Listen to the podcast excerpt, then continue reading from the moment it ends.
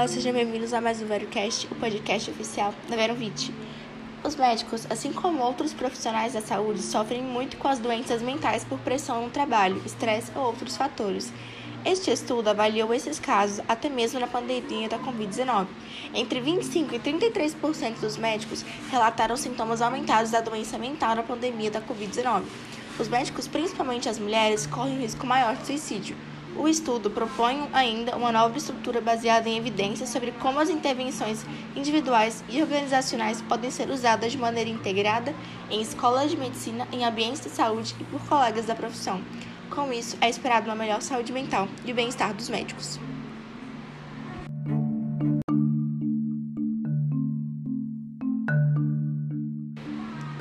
Com o início da pandemia da Covid-19, diversas políticas foram aplicadas para conter o novo coronavírus, entre elas o lockdown.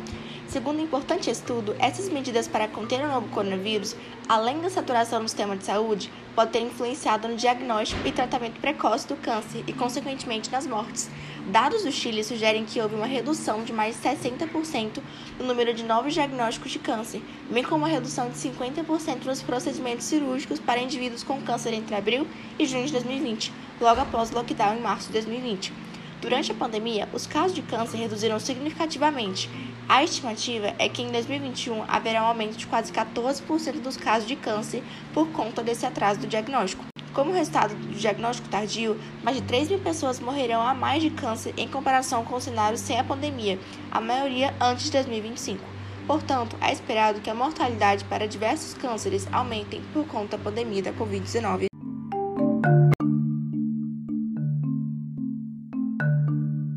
A partir do dia 16 de setembro de 2021, quem exigir comprovante de vacina contra a Covid-19 na Flórida será multado em 5 mil dólares, cerca de 25 mil reais. Até o momento, não há comprovação científica de que exigir o comprovante de vacina seja benéfico para alguma coisa.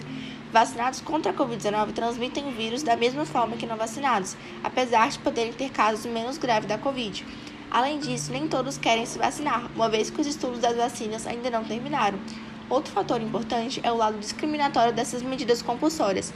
Apenas 1,2% das nações mais pobres tomaram a vacina contra a Covid-19.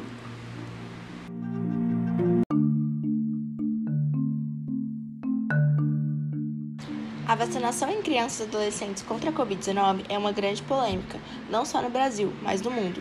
O Reino Unido se recusou a dar luz verde para vacinar todos os adolescentes saudáveis de 12 a 15 anos contra a Covid-19. Apenas é indicada essa vacina para adolescentes de 12 a 15 anos e com problemas de saúde, como diabetes, câncer, doenças cardíacas e imunossuprimidos. Para todos os adolescentes de 16 a 17 é indicada apenas uma dose da Pfizer.